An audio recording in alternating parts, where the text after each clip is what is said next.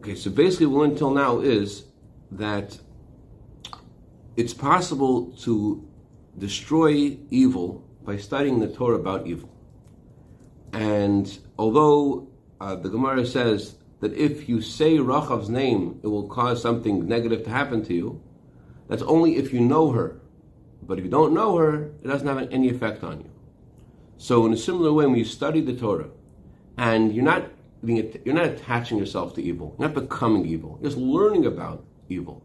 Since you're only learning about it and you're learning it from, from Torah, and your attachment isn't to it, your attachment is to, in the language of the Rebbe, Das you're knowing the God of your father, that's what you're attached to.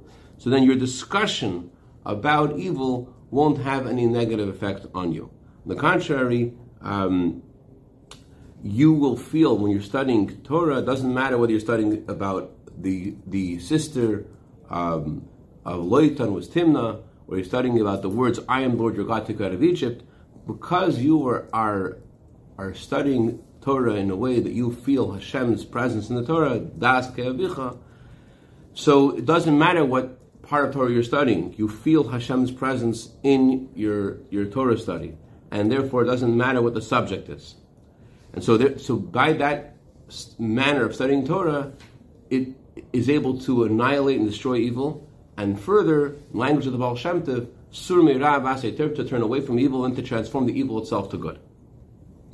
Okay, so now let's go back to this week's Torah portion, where God told Moshe Rabbeinu, "Come to Paro," and the Zohar says Moshe was afraid to go to Paro until God told him to, that he wanted. Until God told Moshe, "I'll go with you." Why was Moshe afraid, and why did was he not afraid? And what does that have to do with us? Let's go. Page uh, Lamagimel Eisches. We could explain this more deeply.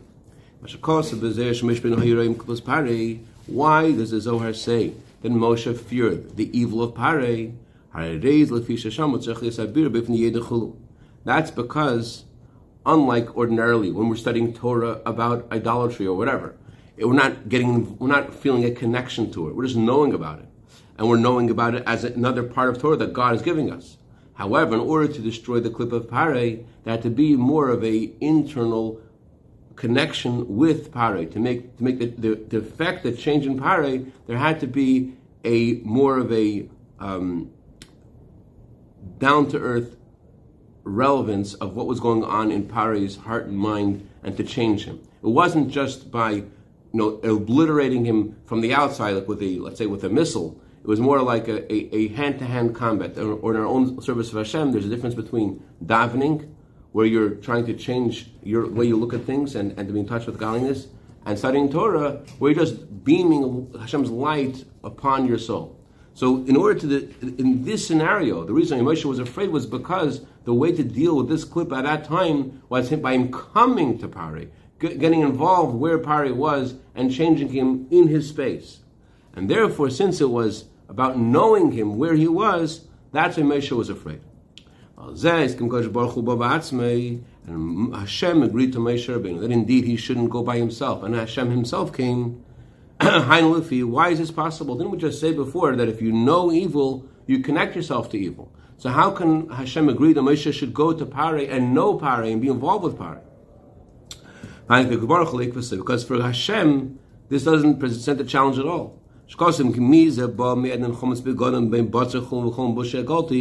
As it says in the Torah, who is the one who is coming from Edom, whose clothing is soiled? Hashem says, all my garments are soiled. That means that God is talking about his war with the nations of the world before Mashiach comes. And he says, in the process of this war, I have soiled my garments. Hashem's garments are soiled. That means that in, in, the, in the analog, what that means is that we're not talking about beaming the light of Hashem to obliterate Klippa, we're talking about more of an involvement in Klippa.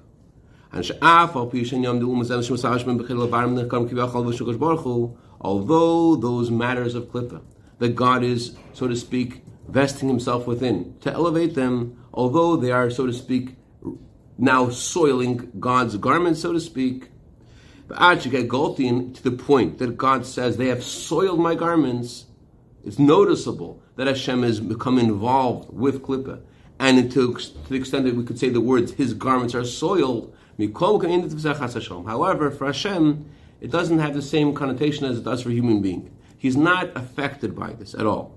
But Not only is he not affected, that's how he refines them by him becoming involved and deeply with what's going on and causing the change from within in Pari and in the world. In a way that he is getting soiled by this. So that's for Hashem. Don't try this at home, folks. Yeah. This is all referring to God Himself. However, regarding a Jew, including Moshe Rabbeinu, Arleis, I would say that it's not the way to serve Hashem don't bring yourself to a, state, a situation of challenge. So not only are we not allowed to bring ourselves to a situation of challenge, we are commanded to ask every day, please God, don't bring me to a state of challenge. And if a person deliberately brings himself to a state of challenge, just like it says in the Torah, that someone says, I will sin, and then I'll do tshuva later, God does not give him a chance to do tshuva he, he, he brought himself into a situation where he is his tshuva is motivating his sin. He's saying, I'm going to sin, and then I'll do tshuva later. So the Torah says Hashem will not give him a chance to do tshuva. So in a similar way, it, it is true, it says in that if he really tries hard, Hashem he'll, he'll be able to do tshuva. However, it, it's much, much harder. Talks about no? If he did it already, yeah. Not okay. You're not allowed to say that. But it, it, and not only that, not allowed to say, the Gemara says you won't get a chance to do tshuva, but it, it doesn't mean it's impossible. However, uh, similar thing. If a person says, says, I'm going to go to this place, I know it's a challenging place, but I'm going to enter a place of challenge. So just like if you say, I'm going to do tshuva later, and that's why you sin, it doesn't give you a chance to do tshuva, so too a person says, I'm going to go to this place of challenge and I'm, I'm going to win the challenge, then Hashem doesn't give you a chance to win the challenge. You're not allowed to bring yourself to a place of challenge. Omnam, however, however, when did you connect himself with God? By studying about Klippa, by studying about these things in the Torah. How is he studying Torah? He's studying Torah in a way as the Torah says, know the God of your father. That means he's not just saying, saying the words, but he said a blessing before he studied Torah, which doesn't just mean he said the blessing, but it means he's conscious of God's presence in the Torah and he feels Hashem is speaking to him when he studies Torah. Neis not Torah, the giver of the Torah, Lashon Hoiva, not just he gave the Torah, but in the blessing we emphasize the one who gives the Torah. So while he's studying the Torah, he knows he knows that God is there, learning Torah with him. God is reading the Chumash with him. God is reading the Mishnah with him.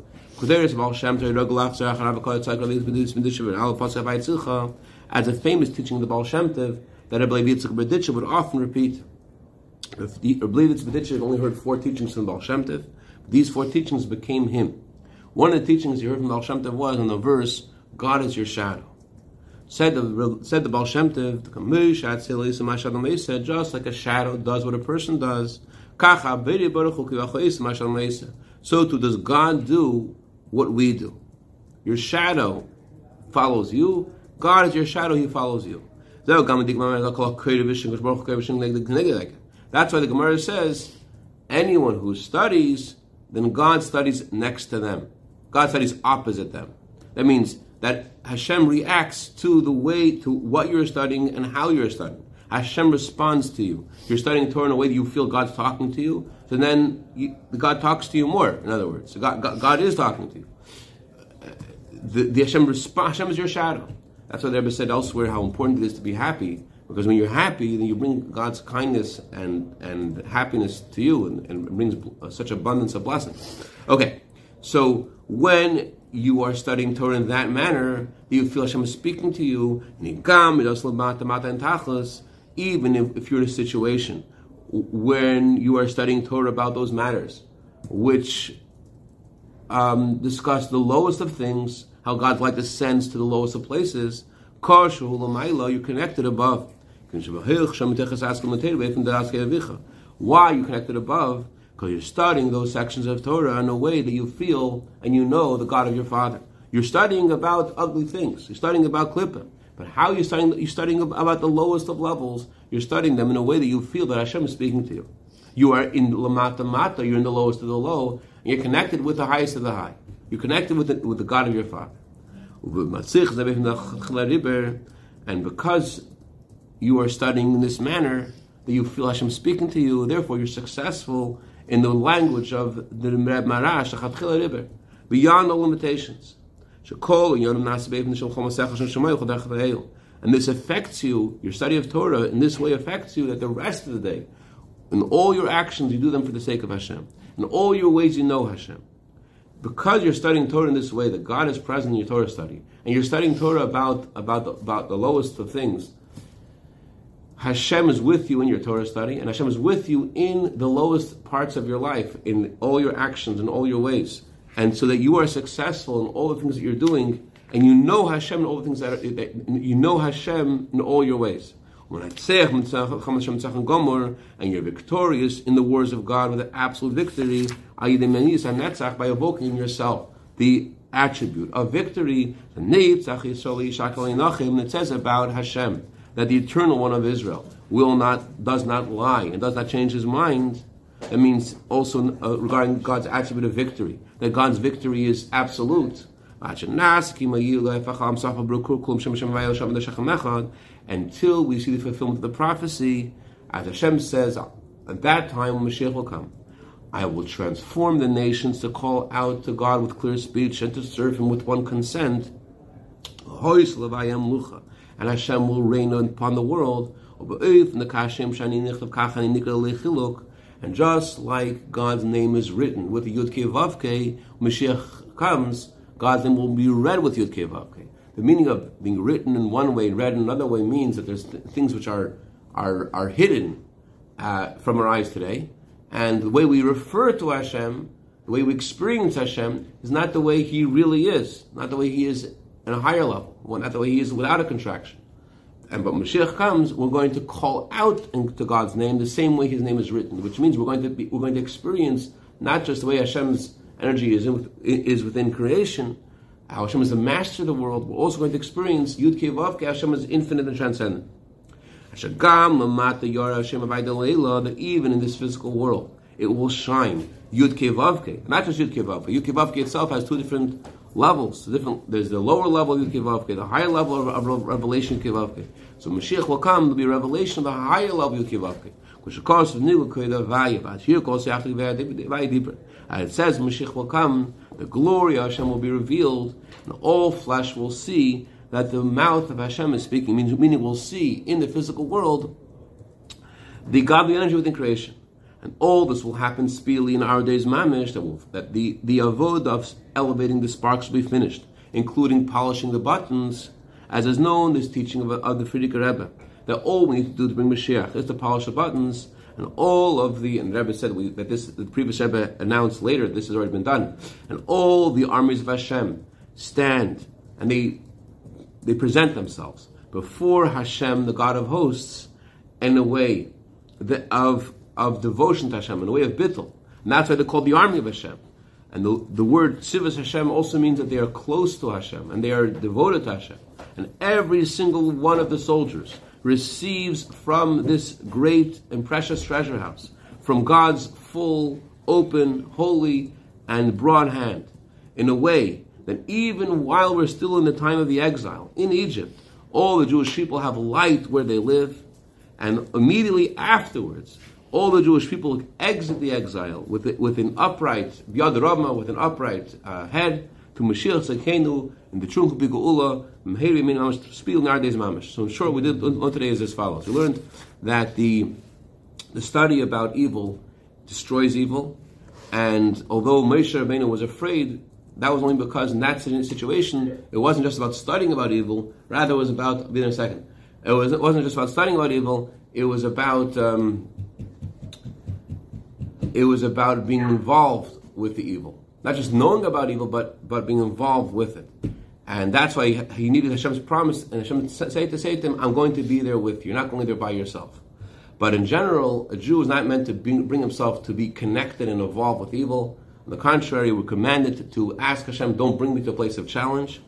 And uh, and if you bring yourself to a place of challenge, you're not, and when you're not um, you bring yourself to a place of challenge, and Hashem doesn't allow you to be victorious in that challenge because you're not meant to bring yourself to a place of challenge. However, if you study Torah and you feel Hashem is talking to you in your Torah study, that elevates the lowest things in the world, And that just, just doesn't, doesn't just elevate things outside of you, but also helps you, your, your own your service of Hashem, that whatever you're doing, you feel God's presence in your life, and you're able to be successful in the way of Chatchila without all, all limitations, to, and to actually cause revelation of godliness in the whole world, and to be able to stand in front of Hashem in the coming Mashiach to receive from God's God's treasure house.